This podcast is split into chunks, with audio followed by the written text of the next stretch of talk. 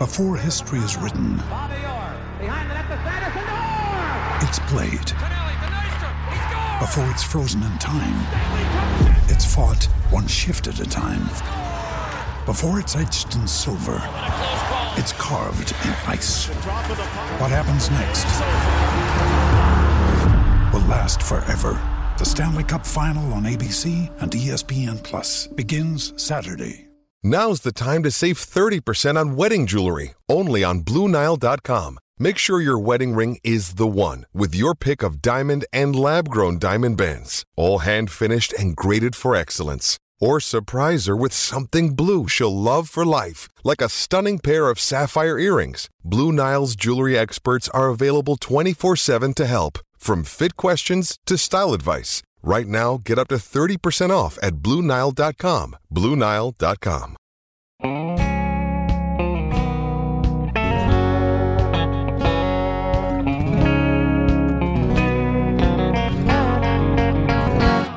I was a bouncing and laughing as we rolled down an old dirt road. Daddy looking in his rear view, hoping that we'd just hang on. What's up, guys? much Welcome to episode number 78 of the Always Race Day podcast. I'm Connor Ferguson here with Damon Helgevald. Uh, we're live on YouTube. I guess we're not live on YouTube. You can't you can't view this right now. Maybe in an hour. do that. Yeah, I'm gonna look into how we can do that, and we'll. we'll Oh, it's easy. I can do that. oh, I, I haven't done it through Zoom, let's tease. but I have done I have done live YouTube before. Let's tease it for Wednesday, and I'll talk to you and uh, Matt Van Winkle, and we'll see if we can get something figured out. So maybe, maybe Wednesday night we'll be live on YouTube. We'll see. Um, today we're presented, as always, by the Karl Auto Group. Uh, Damon, I wanted to ask you this. I've been waiting a while, but uh, have you ever like you're going to a destination, you know, a grocery store, uh, going to get your favorite food, maybe uh, maybe some good Mexican food nearby, but you got to go in the interstate to go to it. Maybe Auntie Anne's, uh, those soft Yep. pretzels, those those rock. Um, Yep. so you're you're getting close to like the last stoplight before, and, and you're pulling in, um, and all of a sudden, some guy on your right just blows right on by you, passes you, and you look at the car, finally get to the parking lot because he went so fast, you almost didn't see him pass you, and he's got a big 49 sticker on the side of the car. Must have been Jonathan Davenport. It was, and you don't need to worry about that because the Karl Auto Group can get you a car that will go just as fast um, as Jonathan Davenport's car would go if it tried to go around Bristol asphalt. But I, I don't want to go just as fast. I want to go faster. Do they have those cars? I think they do, but you got to put the sticker on the side. You can only get those at his website. But you got to go to the Karl Auto Group. Uh, they'll get you hooked up. They'll get you delivered. Um, they don't have the stickers. It's not included. I'm sorry if that's false advertising for you.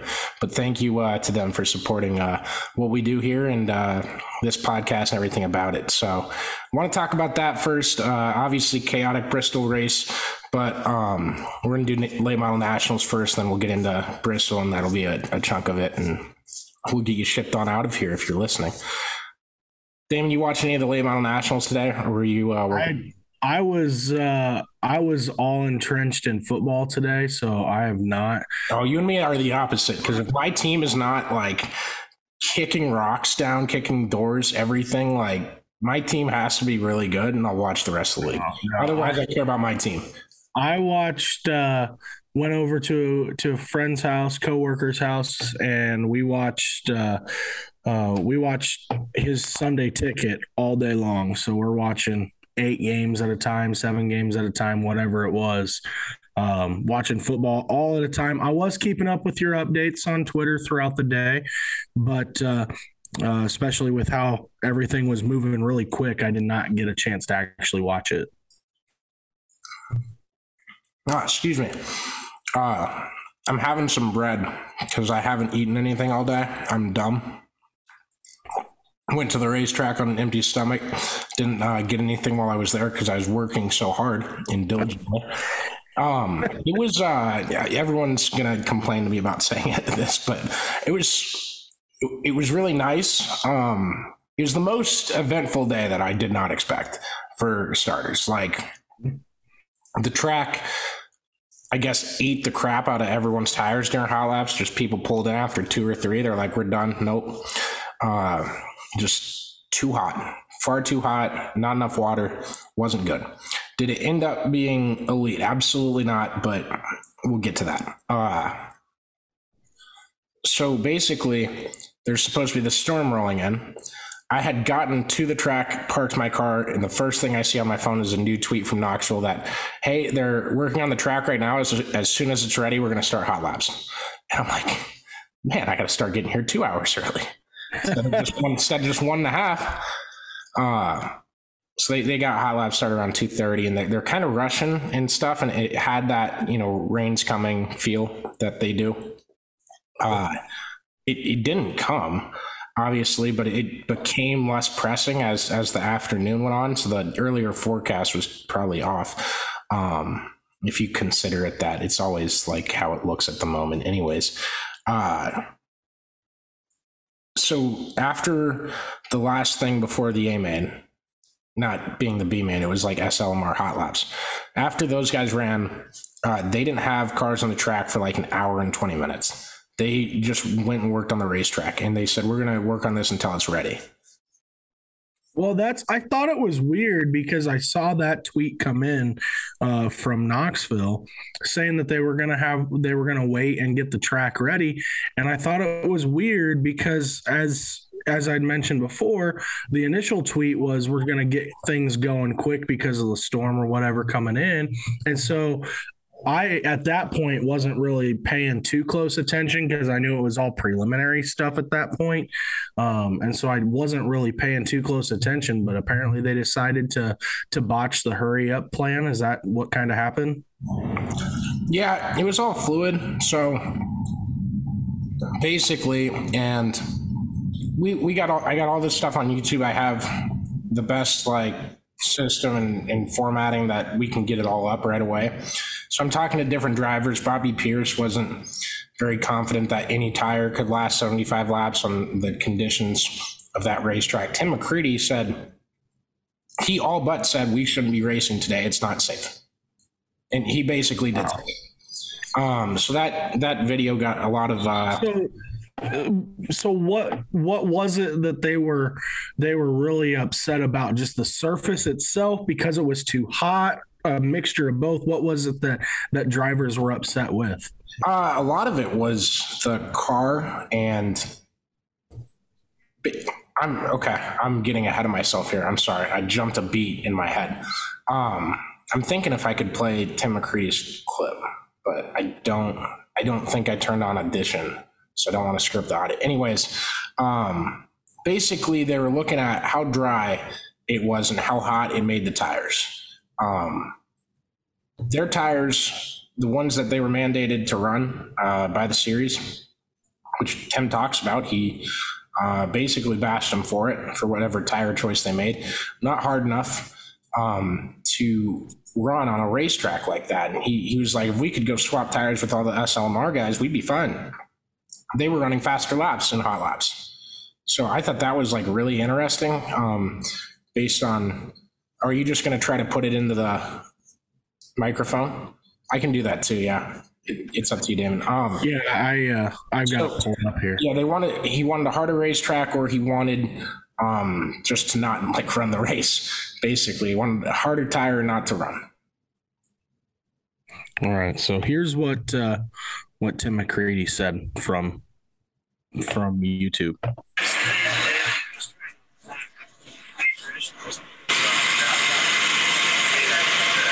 it's not very good. Yeah, it's maybe rough audio to play on there for sure. It, and sorry, guys, I don't have like a little microphone I take around with me. Um, it's just phone.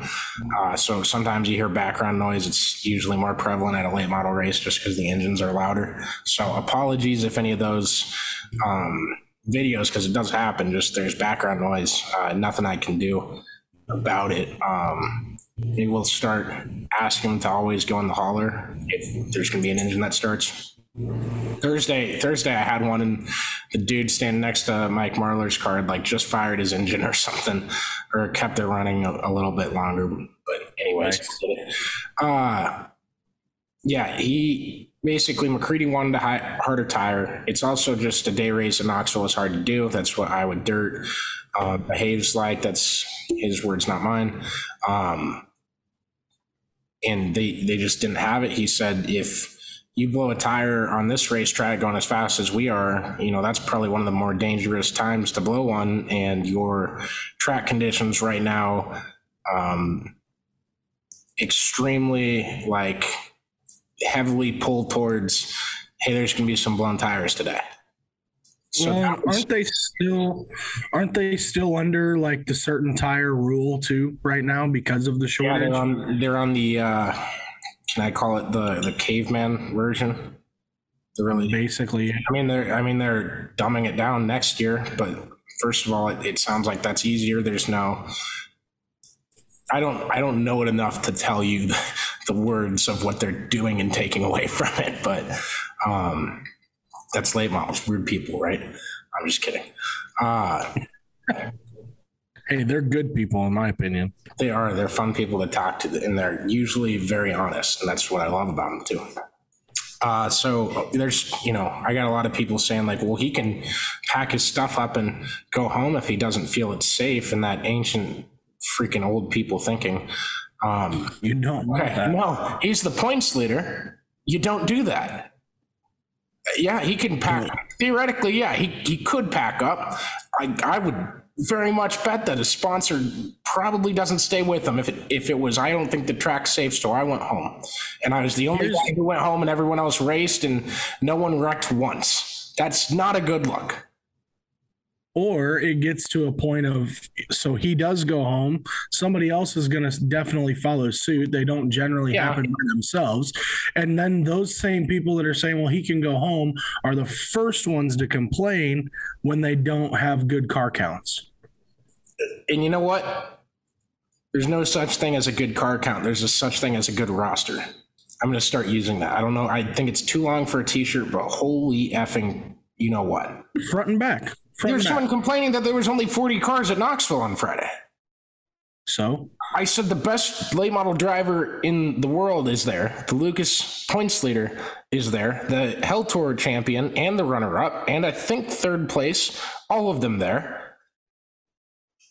Our buddy, our uh, guy Ricky Weiss was there. He went 14th to 6th today. Yeah, most of the guys in the state of Iowa that have that have big motors are there. Tyler Bruening, Shane Clanton, and uh, Daniel Hilsebeck, you know, kind of joining that team of the Capital Race Car uh, Brigade. They were all there, and we'll, we'll, talk about the chassis battle in a second here. Brandon Sheppard was there. Tim mm-hmm. McCreadie was there. I already said Tim, but yeah, you did. Uh, Hudson O'Neal. Mm-hmm. There, uh, there was not a lack of heavy hitter aside from Scott Bloomquist didn't show up. Right. Like, what do you got to do? You know, it's it's just annoying. Um, and it, I hear it more from the late model side, but people that obsess over how many cars, the number. Why is 42 better than 38? Why? If I took the slowest four cars out of the race today, why is 42 better than 38? Because it's, it's the even, same damn thing. I wouldn't even pin it to to late model people either. Like I hear it in everything. Oh, that makes me feel better then, because that, that no, was just where I it, first heard it. No, it happens in it happens in drag racing a lot, the NHRA level. A lot of people complain about it there. Um, people complain about it at, at, the NASCAR level as well. I mean, you hear it in different things on, on the the Cup Series level? Why is there not any open cars at the at the race? Well, they don't make any money, so why the hell would you go? Yeah, the charter system just making it like that. It's starting park cars are a thing of a past, a thing of the past. Right. On that on that issue, at least, like they're not paying what they used to to run forty third. Well, that's just it. You know, it doesn't matter if you're if you're an open car and finish first, you're still not making near the money that the the second place guy who's got a charter is. Yeah, and also like it just proportionally isn't happening, you know. I think NASCAR lost a lot of money on how much they paid out for 43rd, but also that helped those race teams become what they were. That's how Furniture Row got up into things, and obviously they went bankrupt. So that's probably not a great example, but you get the point. Oh, it's a good example because that's how they got their start. Yeah, they won a title. That was that was like one of my favorite NASCAR stories of all time until they went bankrupt. Because it's mm-hmm. like the Iowa Chops. I love that logo. I was the only one in the state of Iowa that loved the Chops, the name, the logo, everything about it. And they were in first place at Christmas because they played so many games before the holiday and finished in last and went bankrupt all in the same year. Yep. Anyways, that's your AHL on Always Race Day uh, segment. Update. Yeah, from the 2008 to 2009 Iowa Chops. Affiliate of the Anaheim Ducks, and it was great. That is correct. I got a Ducks towel in my basement. I used to hate the Ducks when they played the Stars all the time. We got to stop talking hockey. Okay. Um, Oh, go, no, I, I just got Damon to talk hockey. Now I want to hear what he has to say. oh no, I would. I grew up being a Ducks fan because I watched the movies. The movies were my favorite, so I grew up being a Ducks fan, and so getting to watch Bobby Ryan play his very first professional hockey game was a blast. That is fun. I remember that, yeah, because he was the he was the Kris Bryant for the Ducks. He was. I he got- compare everyone to prospects that played later. yeah. Yes, that makes makes great sense. Great sense. He's the Ty Gibbs of the Ducks, man. There you go. He's thanking God in every press conference, and he's just on the way up. and he uh using using Jesus Christ and hopefully hopefully he can get him there. I'm not. I'm not shaming anyone for doing that. I just think Ty Gibbs brings it up in every sentence he says, and he he. There was one interview he did where he ended all three answers with "in in thank He did. Jesus Christ," and it's just, While driving while driving the he gets his car too. Um. Anyways, back Great to late job. model racing, and if you're a uh, late model uh, team or driver or hauler driver or whatever, I get get to Kokomo safe tonight. I, I've only heard bad things about this storm, uh, and I had to go. We're kind of late to record this. I had to go get Busch Light to watch the tornadoes um, that we are being warned about. That is Watched, right? It's only watches right now, isn't it? Yeah, we're supposed to. Oh, I. Yeah, I, I guess I might have said a technical term I wasn't supposed to there. I don't know. Yeah, don't don't be scaring the people. I didn't. I didn't ever see one. I just was told by people. Yeah, there's just watches right now in the area up there. So it it uh stayed south of Knoxville for a while. I had left the racetrack um, about forty minutes, fifty minutes after the uh, Lucas Oil race ended. Um, it was nice in the middle when they were doing that track prep because I got a lot of quotes from tons of different drivers.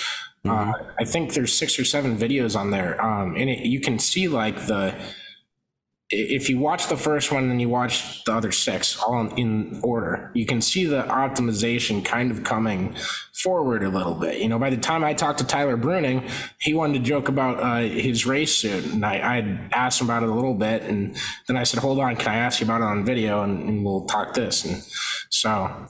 Uh, some of them ended up being short. Uh, guys have to go do TV interviews and stuff, but I thought uh, I thought it looked great. I thought it. I thought we got a ton out of people.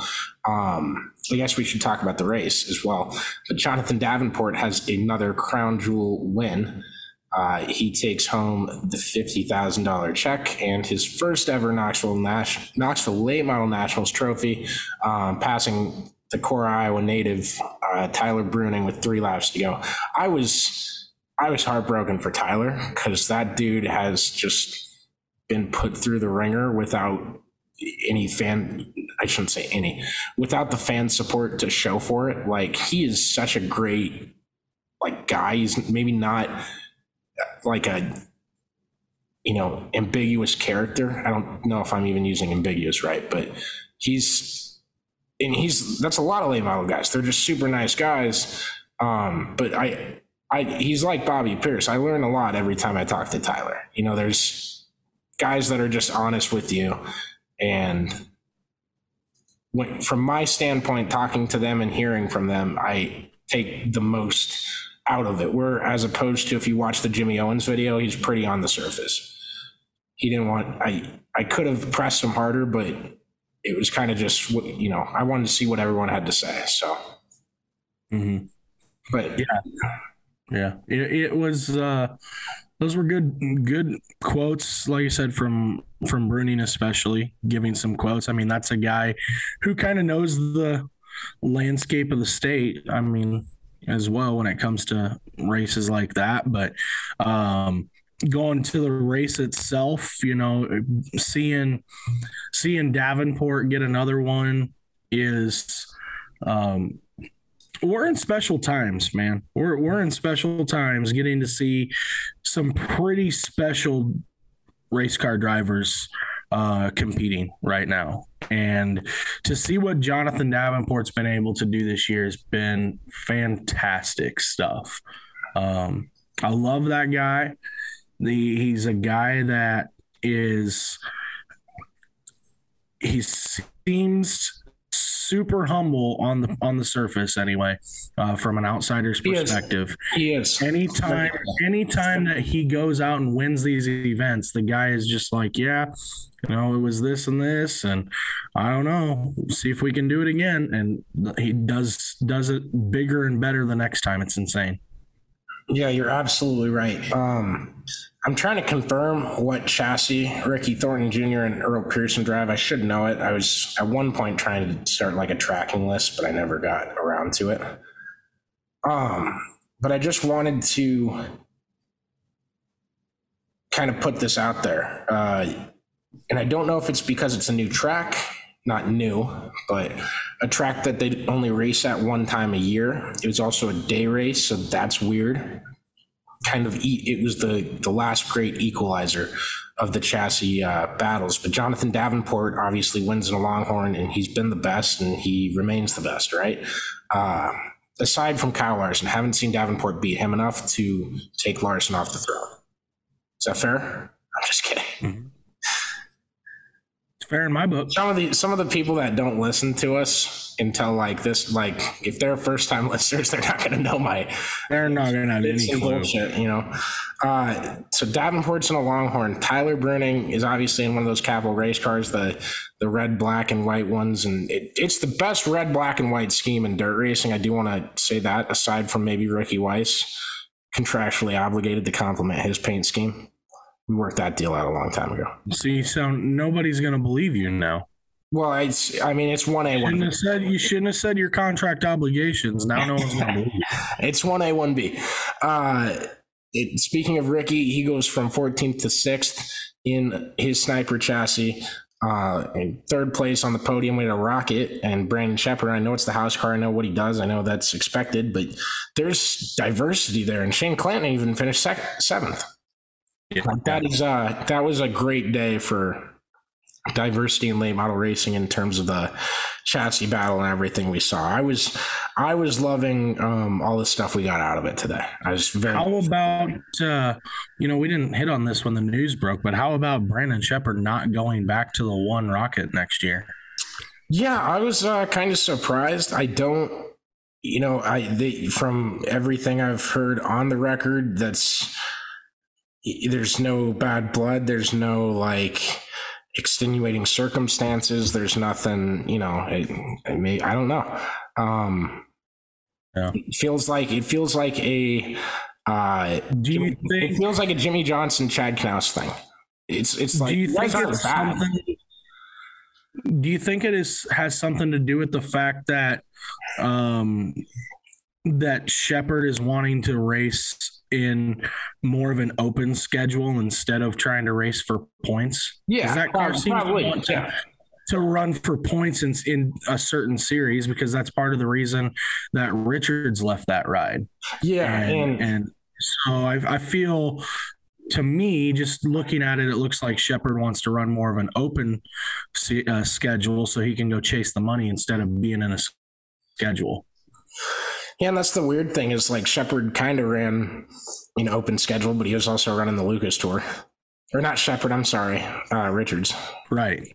So, um, Right. yeah, I I would assume that Brandon Sheppard will, you know, go on to wherever he goes, and um, I'm not sure what's. I mean, it's pretty that. obvious where he's going to go.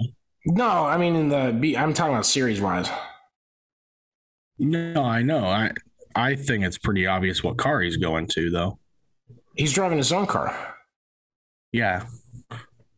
Yeah, I'm, ta- I'm talking about what series. Oh, you must have cut out.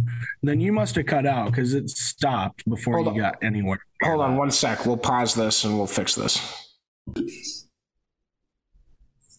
Okay, so we're back. We had a little cutoff, cutout. Uh, no, I think Brandon Sheppard will end up running more of a national schedule next year, but it'll be in his own car. Let's see. Yeah, I, I think he's gonna be be open, chasing money, Yeah. going to where where the big races are, and um, I think it'll be I- similar, similar I to Bobby Pierce's schedule coming from there. I just think that's where late model racing's headed, though. And you know, they they've got. I I think that they've got to figure something out from a series perspective. Otherwise, things aren't going to. People aren't going to go to the series anymore. Instead, we're going to start seeing more big national races, like the Knoxville Nationals, like you know the Firecracker 100, all those type of things. We're going to see more big events instead of a series that's big. And there's all the big events are attached to a series, right? Like it's it, they're already they're already in existence. The only way you can make them bigger is by making sure all those guys go.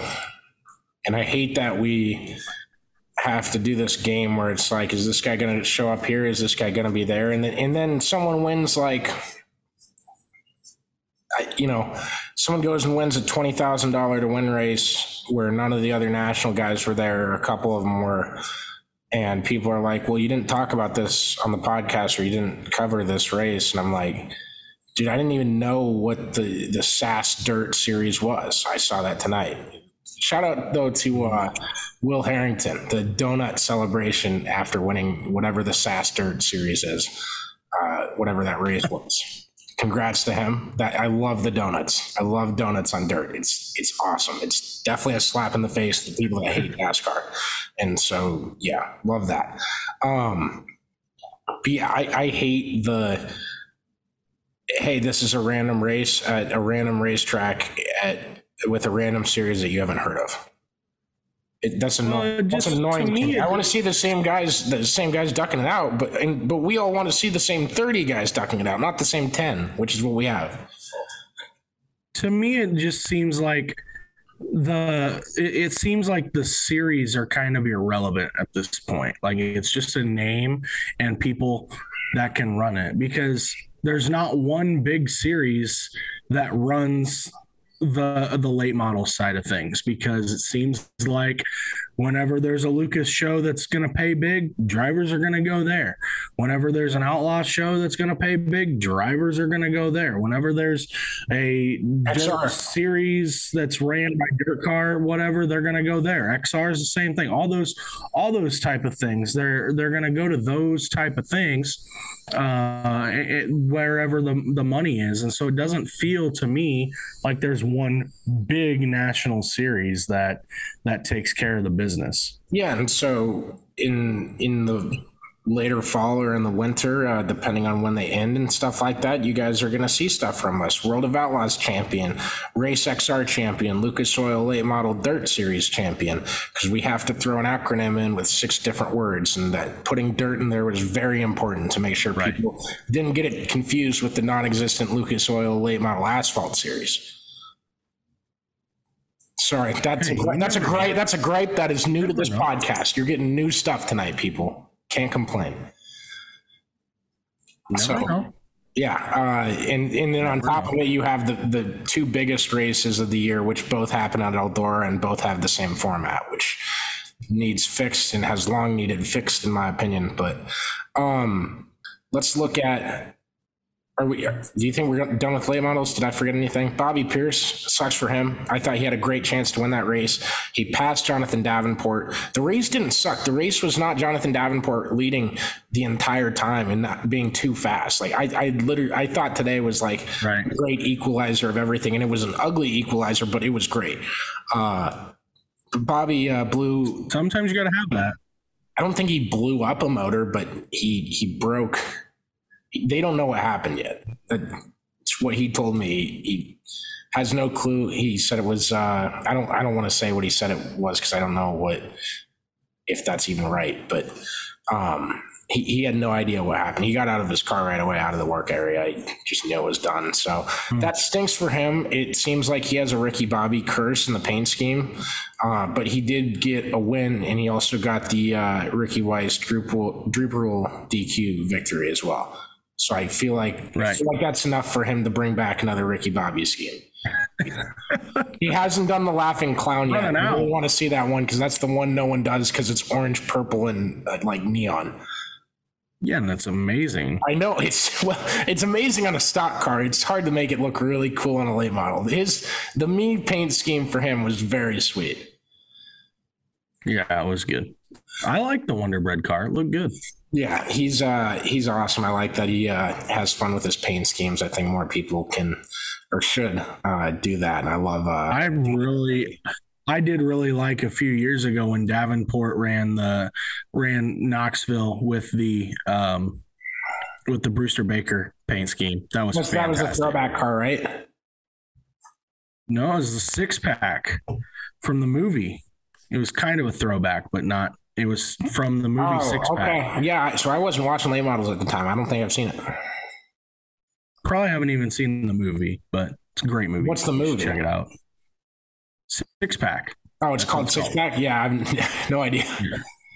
I haven't heard. It. Check it out. Is it funny? It's a fantastic. It's a fantastic racing movie. Okay, well, racing. Kenny Rogers. Kenny Rogers plays. Yeah, Kenny Rogers plays this guy in, in a racing movie. You got to check it out. It's awesome. All right. Well, we got to Damon's got to get on a call in a bit, so let's let's get to the uh, NASCAR race and what happened at Bristol. Um, talk about chaotic. Uh, what what what are your first impressions? And that's where I'll lead. um, as many of the teams and drivers have stated, that's what happens when you have spec parts. Um, things things break because you don't get the control to make sure that they're not going to break or the less chance of them breaking. Um, but uh, this, I, I don't know the the loads on the tires are really heavy, and that's just the way that the cars were were meant. Um, and a lot of people, you know, whether whether we like to say it or not, they're not. Uh, sports cars are not meant to race on Bristol, and that's what the sport has come to. Uh, they've basically turned these cars into sports cars and turned NASCAR into sports cars.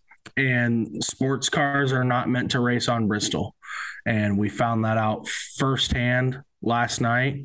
Um, you know, overall, was it a good race? I don't know. I mean, it was kind of what we've seen typically in all these short track races here this year. They're they're strung out, hard to pass. Um, it there was only one, two passes for the lead, something like that, under green flag conditions. Um, it, it just it was a in my opinion, it wasn't the Bristol race that you know we've all come to love and see. Had the race been around the bottom instead of around the top side, I think things would have been a little bit different. But it, it just isn't. It's not the Bristol that we've all come to know and love. You don't need to walk the tightrope on that because I was. Did I say tightrope? Gosh, this. I apologize if you're watching on YouTube because I can't even edit this. Out. I don't. I don't think I'm going to. I'm very exhausted from this weekend. But, anyways, don't walk the tightrope because if you're asking me from a racing standpoint, if that was a great race, no, no, no, it was another damn next gen race on a short track. They got to do something. They have to. This is well. It's like I said. It's loads on the tires. it's like I, I, I will. It's, it's if they were making if they were making their own parts and the loads on the tires were still too much. You still have guys that are going to be blowing stuff and losing their spots. And NASCAR's discretion on the caution as well uh, I, I do think that if the playoff driver is shredding a tire, that should be an automatic caution if that's, you know, play it like that. And if you're pissed off that there's playing favorites, there's a series here, there's standings. People uh, should care about them, but some people don't. Um, mainly the people that enjoy it. What's that? The leader. I mean, it happened twice. We had one with the leader where they didn't throw it, and then the next time with the leader they did throw it. Yeah, I think that it should be a playoff car, but it should be consistent. But they they're throwing it on the. Display. I think I don't give a shit. Oh, I think no. I, don't care. I think playoff. I think playoff drivers, especially at a track like that, should get the benefit of the doubt that hey, you need to throw the yellow here because there's too much on the line. I think they should have threw the yellow. I'm not saying that they Yeah, shouldn't. I no, think they no, should no. have thrown the yellow for Brad's. But when they didn't throw the yellow for Brad's, they have no right to throw it for Christopher Bell's. I don't give a shit if he's a playoff driver or running 36th. All right, that's that's fair, and I'm I'm probably like only 46 percent confident in that opinion, anyway. So, uh I think they were throwing it on the, on the discretion of can they get to pit road easily? How many how many guys are around him right now? Uh, so I Yeah. you know I get it, but I don't, and I I do, but also like, come on. I feel like that's all the adjectives I could use on that one. Uh, Yeah. It was, anyways, it, it's it was just poor, poor control of NASCAR in that race. Okay, okay. I think that's the least of their concern right now, though. Because here's the deal. Oh, Here's the deal. should. And this is my my proposal, my dumbass proposal. If you want my my thing, run the damn Xfinity cars at short tracks. You know, you're you cost people a lot of money already. It's fine. Do it. Do it. If you cannot figure out how to make this car work at short tracks, then run the Xfinity car because this is not working. This is not. You you finally have, and I got I got you raising your hand, Damon. Do you want do you want to go now or do you want me to say the schedule thing? I'm going to just say this. They'd had no reason to reinvent the wheel.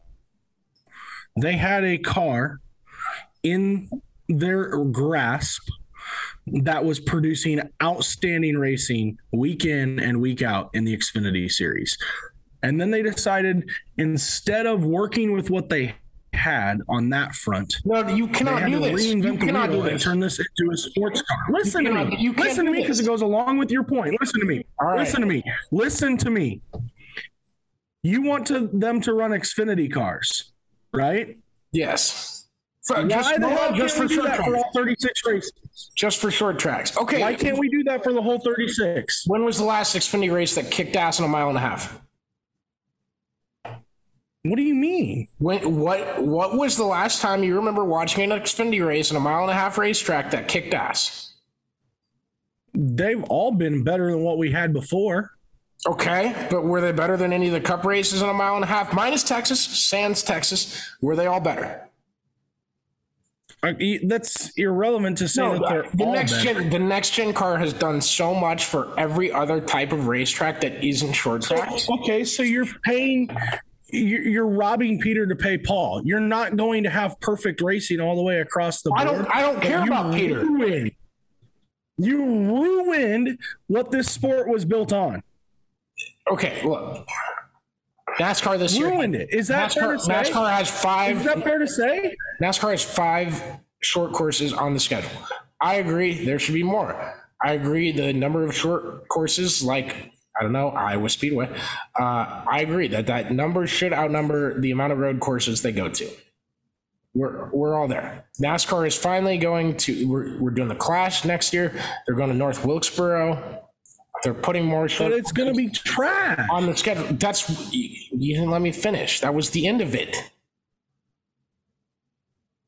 So we're finally we're finally getting to more short courses, and what do you know? The car can't handle the loads of what it puts on the tires, and for whatever reason, the Toyotas are far worse at handling that than any other manufacturer. And when when that happens, I I don't I don't think it's a, a trend. I think it's a manufacturer issue but it happened to enough guys elsewhere that that's bad like that it needs to be fixed they need to go into the off season they need to start working on it now if they not if they're not already doing that uh, i'm going to reach out to a couple people and see what i can find out but there is no reason that this should not be looked at as soon as possible. Like this is the the short courses have stunk. They're chaotic for all the wrong reasons, just on what car randomly is going to have the load of the car bear down on the tire enough to where the tire pops. Like it that's got to be fixed. That has got to be fixed because you you built all of this entertainment value on short ovals. And now I'm worried that there's kids that are watching NASCAR this year that are going to grow up to say, I hate the short courses. They don't go very fast. They already are. I hate it. They I, already are. yeah, so you got to do something. So my here's the mind, the simplest, the simplest answer, and probably the most unrealistic at the same time, is to have them race Xfinity cars. Yeah, and then we're back in 2007 all over For again. five We have two races a year, cars. they can't race. They can't. Okay, so IndyCar has two different. car- IndyCar has three different cars. Who cares? They had an Indy 500 NASCAR. package. They have a short oval package. They have a road course package. Like what? Like what's the problem with it? No one cares. The cars look similar. The cars are painted up. It, it no. You got to go one way or another. And they they reinvented the wheel. Now they're kind of stuck in their opinion. So what's what's Here's my what's my no no what's what's my one way or the other? What's my left and right choices? You go one way or the other. You go with what they have currently built So if I- if next gen. You're car. saying you're saying that okay, hold on. You're saying that if I agree that these 31 races or 31 races are great and these other seven suck, then I, I have to be happy with that. I can't expect that we do something No. seven. No, I don't think that I I am still in the opinion of they messed up by reinventing the entire stock car with this next gen car. But Damon, Damon I, I'm sorry, I just coughed. If you're watching, It's YouTube, you're it's gonna- not getting it's not getting safer. The sport's not getting safer. In fact, the safety is going away with this new car. The production on the short tracks are terrible. The production on the road courses aren't good. the road courses have been fine, They've been average at best. but but that You have a average 13 before. second gap. You have a 13 second gap from second back to third at Road America. That's because That's the not drivers, good. the two drivers up front, were the best road course races this season. That's That race is fine, racers. but there shouldn't be a 13 second gap if these cars were so great. What, why not? Why should there be a Good at 13 driving. second gap? They're good at driving. Not. It wasn't like the same team. It wasn't like it wasn't Formula One where there's two Red Bulls 13 seconds ahead of everyone else. that They almost made it through the whole podcast without that. getting deep. But they- they're two different teams, two different drivers. I understand that, but look at the race. Look at the overall landscape of these road course races this year. And outside of COTA, have the finishes even been something that you look back on and been like, that was a really good race? I, I and it's not just because you said it, but I look back at Road America. I why I wouldn't. Just because the only reason you look Because I- back on it is because Tyler Reddick won. It was the was anticipation. It was the anticipation of Chase Elliott's supposed to be the best road course racer on the planet, and he can't get past Tyler Reddick. I should not say that IndyCar has its talents. My bad, but he should. You know, is Tyler Reddick really going to hold him off here? That's kind of like when Chase held off Martin Truex at Watkins Glen, but like that. That's just what it was. And like I remember it because he, he didn't get it done. I was like, whoa. Was Sonoma good?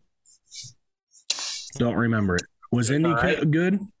I hate the Indy. Was Indy good? I think it was okay. Don't remember it. Was Watkins Glen good? This is alarming that I don't remember this stuff. Exactly. That you don't remember them because they weren't good races. You remember the good races, right?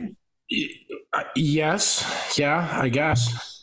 But COTA, Okay. COTA was good. I remember so America. So, good, if, right? okay, so for the sake of this argument, I'm going to throw out the because I thought the Clash was good and memorable this year, and the All Star race sucked. Clash was new. The Clash was new. That's always going to be memorable. Yeah, It's yeah, new. no, I, I get The. All Star race, yes, it sucked, and people are going to remember what races suck too. Yeah. But you're so but you're I saying mean, think about it. People are going to remember what races suck. Think I about just- to Martinsville. we- and were we sitting still- we still have to- we still this, have to- it was terrible. we st- yes, we still have to get to the playoff grid and what we saw this weekend, but you're you're back like we complained so much about the 550 package because it did suck, Damon. It did suck. It sucked I understand that. Listen, I understand that. They fixed the 85% package- The 550 package was the engine. It had nothing to do with the overall make of the race car. It was the engine. The race car themselves, right now, they reinvented the entire race car completely. They they've reworked the entire thing and has not made it safer. It took away the one it took away the five races of the year that people really fill the place for Martinsville and Bristol, and Richmond fills up pretty decently. So now you've taken away the the best as far as those two things are concerned, safety and then short track racing what the sport was made on, just to fix the fact that of something just to fix something that could have been fixed with a simple engine fix instead of reinventing the entire car. Is that fair to say? Yes and no. No, I no. I'm just gonna go no. I yeah, I agree. I'm I'm with you. I said this on the like three podcasts ago that they got to work on safety. That that should be the number two thing they work. Is that shitty to say? I think it is. We'll say number one. we can move it to number one. We Should can be their first. Yes. Uh, but he- I said it. What? Damn it, Damon! I got. Mm, I'm getting lost in my head here. Uh, you, you can't. We complain so much about the 550 package because it, it was truly terrible. It, it sucked the life out of all of us, and they're putting this new car together, and it's fixed so many of these issues. We know there is issues, and now we're going to go in the off season with two things, and it's you got to fix the safety of the race car. There's going to be more tests and stuff that they can do to do that, but you have to be ready to do it when the off season gets here. Also, racing on short tracks. That's I feel like like road courses. We haven't had. We didn't have six road courses in 2020, right? It was 2021 that we had six, and I they weren't all smashing. They weren't all smashing races though. They weren't all amazing. You know, like we we now have all this all these road courses, and I I think the road courses have been fine, average, all right, whatever. You, there's a lot of variables thrown into what road course racing is, especially when you're doing it in NASCAR. You just got to fix the short courses because I think that the new car has been such a positive development everywhere else. Your your hang up is always just on the short courses and the road courses. But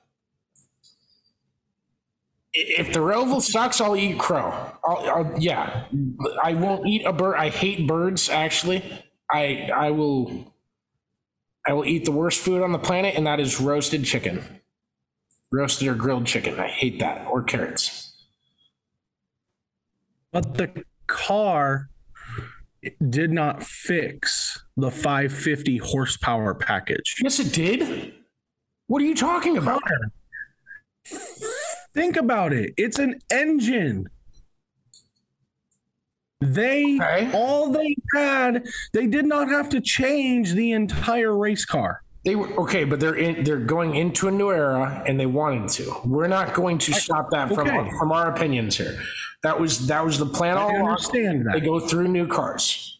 Just because But you close can't, to a sports you car, can't like- physically say you can't physically say that a car completely overhauled an engine package. You can't say that. because the racing prior to the 550 package on inter- intermediate tracks was good, not great, but it wasn't bad. And yeah, but now it's had now it's awesome. package. Now now it's awesome. Every, At the mercy of intermediate package race is great. Not package anymore. I wouldn't say I wouldn't say everyone is great, but Sands, Texas. Uh, do you want me to throw Kansas in there too as the shitty tracks for the mile and a halfs? I would say the Kansas race last week wasn't the greatest. I, I'll throw it in, but that I don't want to hurt feelings. You don't have to throw it in. I love Kansas. It was a great race in the spring, but the fall race just wasn't that fantastic in my opinion. But it it- just you can't say that the car reworked fixed completely an engine problem in my opinion. That's that's what my whole take with this deal is. You and so what happened is they reworked this entire car which is whatever it's fine but they built a sports car to put on a bull ring and that doesn't ha- that, that that doesn't work it can't work and it is shown it's not going to work I feel, I feel like it can. We just got to do whatever we can to this car to be able to fix it. But here's the deal it sounds like there's a lot more to be done. Like there's a lot that needs to be done to have this car be able to race well on these tracks. That's the scary part to me. yeah i, feel mean like, and I feel like no, we had they've got a lot we had an all right debate. I got texted in the middle of it, so I had to like, deal with some things. But anyways, I hope you enjoyed that at least. I, D- are- D- Damon, are you anti next gen? You anti Gen Seven? I'm as we are getting through this, I'll, I'll have to see how next year starts out with the the first short track race at Martinsville next year. Um, if the same product is put out at Martinsville next year, uh, because you can't take the clash into consideration since they stay in first gear most of the time, um, or second gear or whatever gear they run. I think they need. I, if if they can't figure out the gear problems, I will be very upset at Martinsville next year. you're more of a car guy than I am. What if they just put it in auto? They can't. That's you can't have a automatic transmission switch easily. Easily, No. probably not. Okay. All right, that's Not fair. without re not without reworking everything internally in the Well, car. hey, sorry, sorry if I sound like a dumbass there. I grew up working on cars with my dad. I did not retain much of the information. took took a couple It- of classes. Same. I mean, I can't- story. I shouldn't say I shouldn't say that they can't do it. It would just be a lot more money than they're already putting in. Yeah, and cars, if that Denny, makes sense. Denny Hamlin on Saturday was calling for next gen 2.0. He just said, I, I don't have anyone that would pay for it. exactly. So they got to do something. They got to fix these cars so that they're not. And even if they were in first gear the whole way around, and we actually had racing, there's still random blowouts all over the all over the place. My biggest thing, what I want them to work on is the safety of these cars. I'm tired of watching in car cameras of drivers' heads snapping. Like we're seeing whiplash at 150 mile an hour impacts right now, where we have not seen that before. These cars are too firm they need to soften the cars up to to embrace some of these blows. That's their biggest goal this offseason in my opinion. The racing product you know it's it is what it is and i'll back off on that part of it but the, the safety thing itself has to be fixed. Yeah, you're you're absolutely right, but you, you also can't throw blunders out at short courses. So one, two, we'll put No, you first. Yeah, because you're right. That's what made NASCAR uh, what it is: is short courses, short tracks, and they can't. You know, they're hopefully going to go to more in the future. I hope Iowa ends up on the schedule. I think Iowa would rock that it kind of drives like more of an intermediate racetrack despite being a short oval, kind of like Richmond does. I think that would rock with these cars. Um, but then again, Richmond hasn't been amazing either. So what are, what are we going to do? Right. I hope there's a solution that's fixed to it, uh, and we'll figure it out in the off season. So Damon has to get on a call. He a very important recruiting call. I've heard very good things about this prospect. Uh, he, he bowls many strikes, and We can go a little bit. We can go a little bit longer. We're okay. I've been You're told I've been told that she doesn't throw gutter balls ever. you can go a little bit longer. You're good. Um, We can push it past the time. We're okay. Kyle Busch, Kevin Harvick, both eliminated in round one. Two former champions. That's that's nuts in its own right. Tyler Reddick was not supposed to go on this round. I think I don't think I would have had Austin Dillon going out in this round. I probably wholeheartedly, honestly, would have had the two trackhouse cars, um, maybe Christopher Bell, and I might have said Harvick because he had been struggling. Yeah, I think going into it, I would have probably said Suarez, Briscoe, um, Suarez, Briscoe, probably uh, Cindric, and then honestly, I would probably have said Ryan Blaney just for the fact of him not being able to to win a race this year, and he's just had some bad luck in certain situations, even though he was third or fourth in the points. No, you're two thousand percent Uh, on that. But I, I, I probably would have gone Briscoe, honestly, and I'm, I'm a big Chase Briscoe guy. But Stewart-Haas, I like Briscoe, but I just they're they're not been good. They haven't been good outside of his win at Phoenix. They've not been really good at all this year. Yeah, it's it hasn't been amazing um, for him or any of the Stewart-Haas guys. Yeah. I mean, I probably would have gone Dillon over Blaney instead. Uh, that's kind of that was my toss up there, but yeah, it just I was shocked at more shocked at the fact that Busch that Kyle Busch went out as early as he did uh, over anybody else. Um, however, it is very very ironic the week after he announces where he's going um, that his engine blows. Yeah, and that that's rough in its own right. But from a from a team's perspective, uh, that was my biggest takeaway from uh, the race on Saturday night uh, was the number of just drivers in each set of teams that remain in the playoffs. Right, so uh, what we're looking at now, all four Hendrick Motorsports drivers, both Trackhouse guys.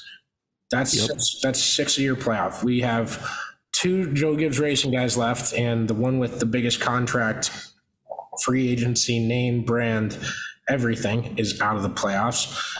Um, we have all three Team Penske guys, and then the odd one out Mm-hmm. is Chase Briscoe being the only Stewart-Haas guy.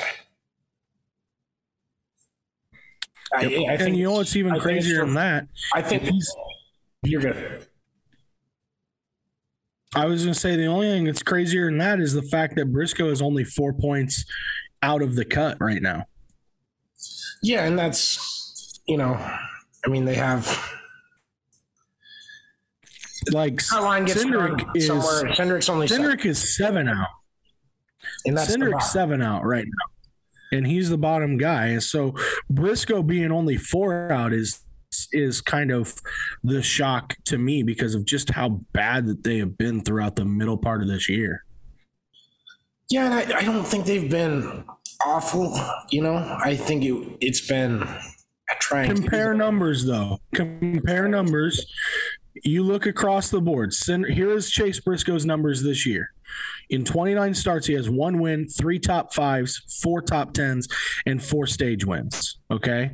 Compared to Austin Cindric, who has one win, five top fives, eight top tens, in one stage win. Alex Bowman, who has probably been the worst of the Hendrick guys, one win, four top fives, 12 top tens this year. I mean, it, it's It's stage wins and race it's astonishing to me that Briscoe. It's astonishing to me that Briscoe is still ninth in the points right now.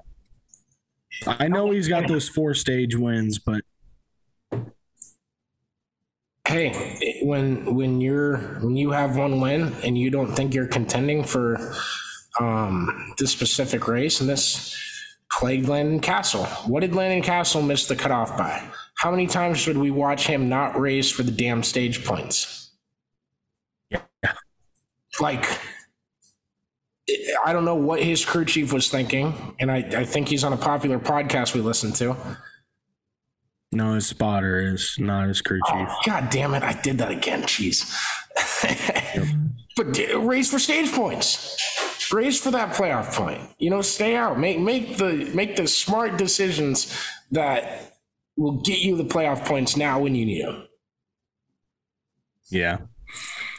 Yeah, I don't know. I mean, it, it's it's just tough in in my opinion you know you go for the better finish consistently and you know briscoe being only four top tens is just a, the astonishing thing to me I, I guess that's how i look at it Absolutely, and and I'll I'll end things on this. We're starting to get ready. Uh, we're gonna have a big awards podcast called the Dickies, uh, named after Chris's uncle Dick, who passed away.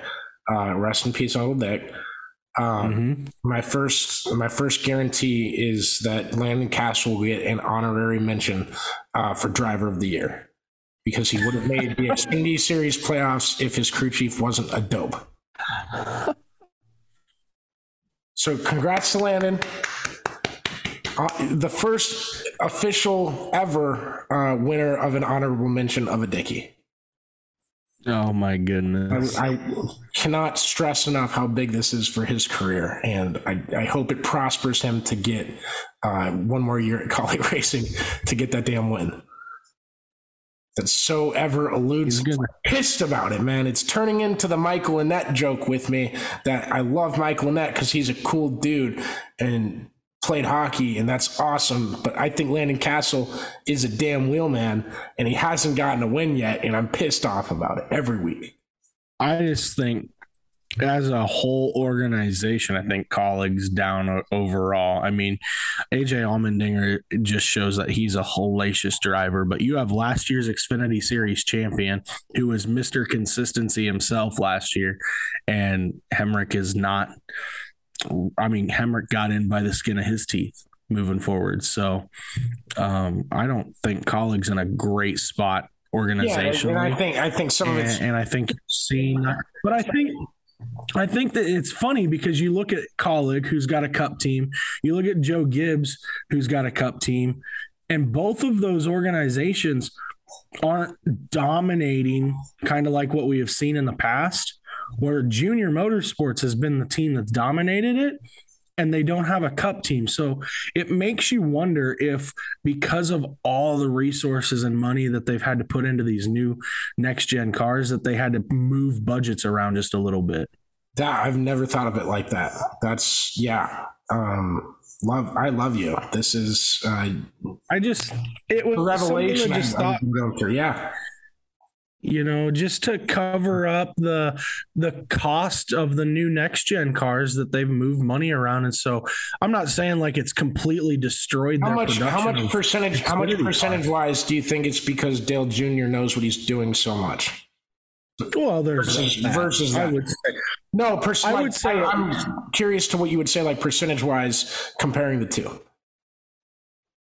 oh I- gut, and I it doesn't mean, need it doesn't need to be right. Just gut feeling. I don't. As- I don't even know I what I would say. I guess what do you mean by by Dale Jr. knowing versus somebody? What do you mean? By Junior? Motorsports has been the best Xfinity team this year by far. I think we can agree that their mm-hmm. driver roster is not leaps and bounds better than Joe Gibbs. It's not leaps and bounds better than Kaulig Racing. How much of it is it Dale Jr. knows what he's doing and knows how to allocate resources for a team uh, and everything that goes into building those cars versus the other two just have next gen to worry about?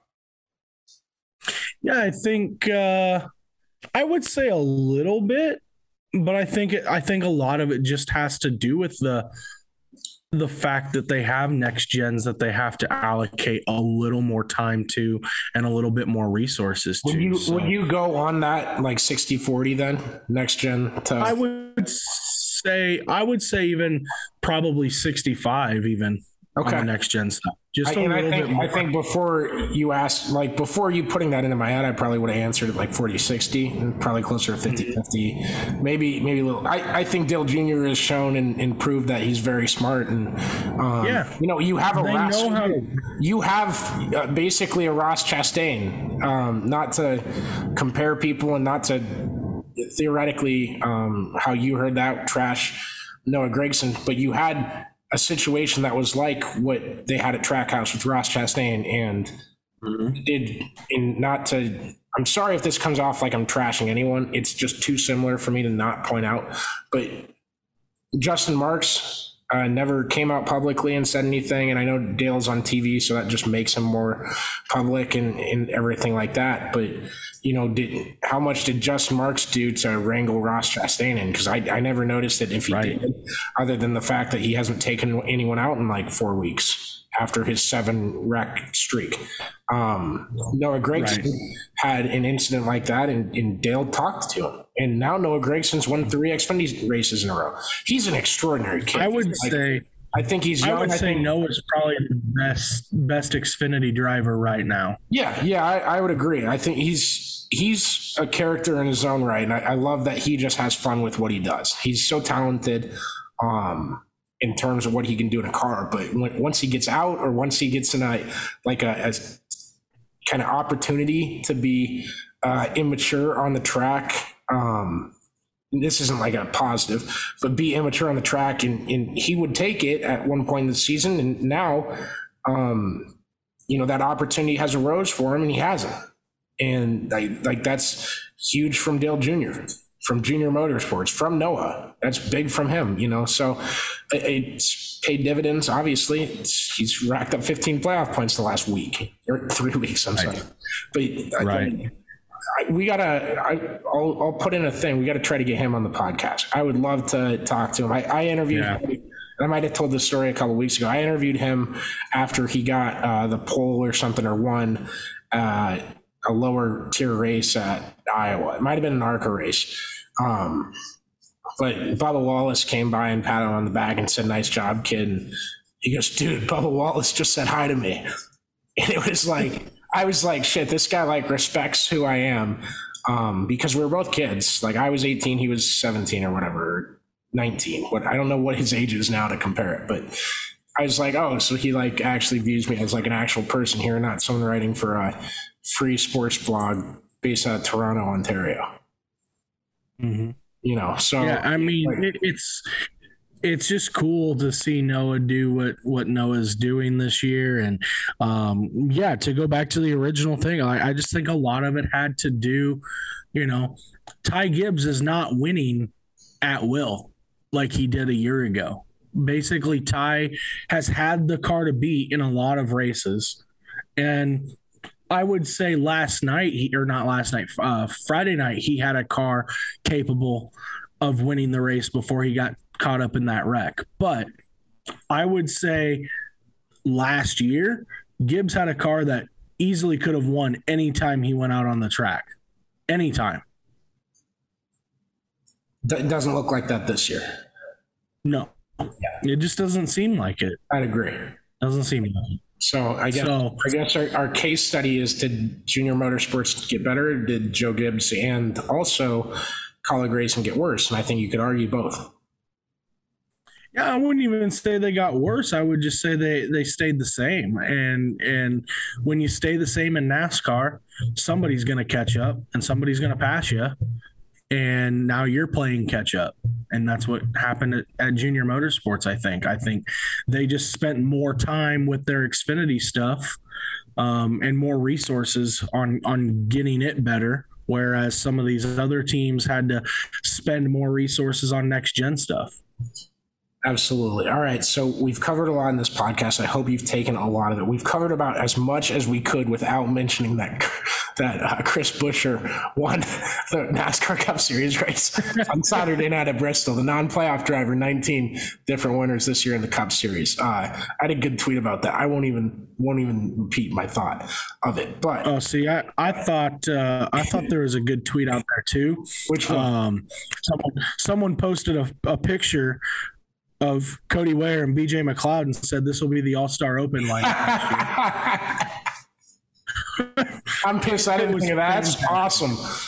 If you don't know, if you don't know every winner from the season before and the races leading into the All Star race of the next season qualifies for um, the All Star race. So we're at 19 already.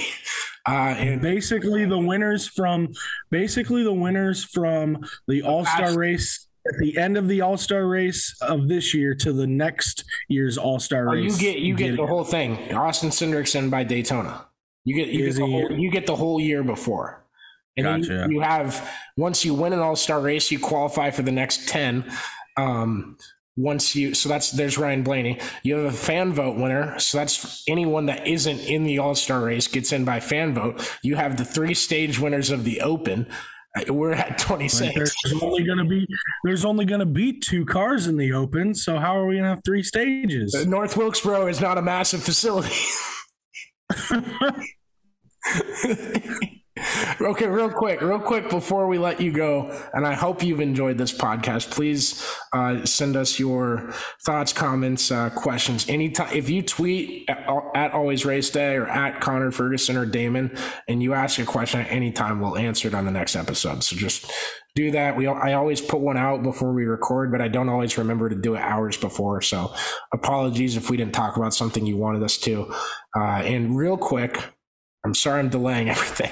Shout out to um, Ayrton Gennetten for winning the prelim at the Hockett, and then uh, Chase Randall pulled double duty and won as well. So both amazing drives out of those guys. I uh, love both those dudes. Um, Damon, in the World of Outlaws race, what did you think of Logan Schuchart's move on Carson Macedo? I you know how critical I can be. I know I you have a rivalry with Logan. I wanted to see what's that. I don't think I don't think it was a bad move. All right, I love it. I love it. Their friendship it was a bad move. Friendship has mended here. They're huddling up. They're all good. It's a driver going for the win late in the race who basically was trying to pull a move. Had he had he went right rear, to uh, to the nose of Macedo's car might have been a little bit different. I agree. But he went he cleared him. He he cleared Macedo. Macedo yeah. had to check up because he drove in the back of him. And so, you know, you know in my opinion, you're good. Go. In my opinion, a slide job. In my opinion, a slide job is when you clear somebody, and, and he cleared him. I, I also have uh, a thought on it. Twenty one thousand, double what it pays to win a normal World of Outlaws race. Um, you race for the win. Logan raced for the win, and he got the win, and that's the end of story. Mm-hmm. End of story. If if you shove someone into a fence doing it, you know, expect to get it back. But I, I didn't think so either. I, I agree with you completely. Cool. Yep. We'll be back for episode 79 this week, either Wednesday, probably Wednesday, because I won't be around Thursday. So, um, we'll look at live stream stuff. We still have shirts for sale. We'll be getting some new designs and stuff. Shout us out. Let us know what you want to see uh, with that. And if if you send us an idea, I can't promise like a monetary like thing, but I'll definitely like say your name and shout you out and stuff and thank you for it. Won't be an uncredited sure if you do someone mentioned something like that at the racetrack to me on saturday. I, I, was just like i can't promise that i can give you money for this but if you wanted a shirt that said it we could probably make it so uh, stuff along those lines, let us know. Uh, you can watch the show on YouTube, Spotify, Apple Podcasts, wherever you uh, get your stuff. Follow us on Twitter. Subscribe to the YouTube. We're really closing in on a thousand. Uh, we can do a lot cooler things uh, with the channel, and uh, once we get to a thousand, so that's also the number to monetize it. I, I want to make like four cents per video. There you go. Then we, we put out forty videos a day. We're at a dollar. That math doesn't add up. Maybe two. Hey keep making money. Keep making money. Uh, thank you guys for listening. Thank you all for listening. Uh, by the uh, next podcast, we're going to have enough cash to buy a next gen race car uh, that will be out of date uh, for the next short track race. So uh, let's hope stuff gets ironed out. Um, I'll, I'll, poke around for y'all this week and see what I can find out and what I can't. And uh, thank you all for following along. Um, means a lot that uh, you listen to this podcast or, or, you follow our stuff and everything like that. So, in the Knoxville season, bittersweet. Appreciate you listening and have a good rest of your week. We will see you Thursday morning.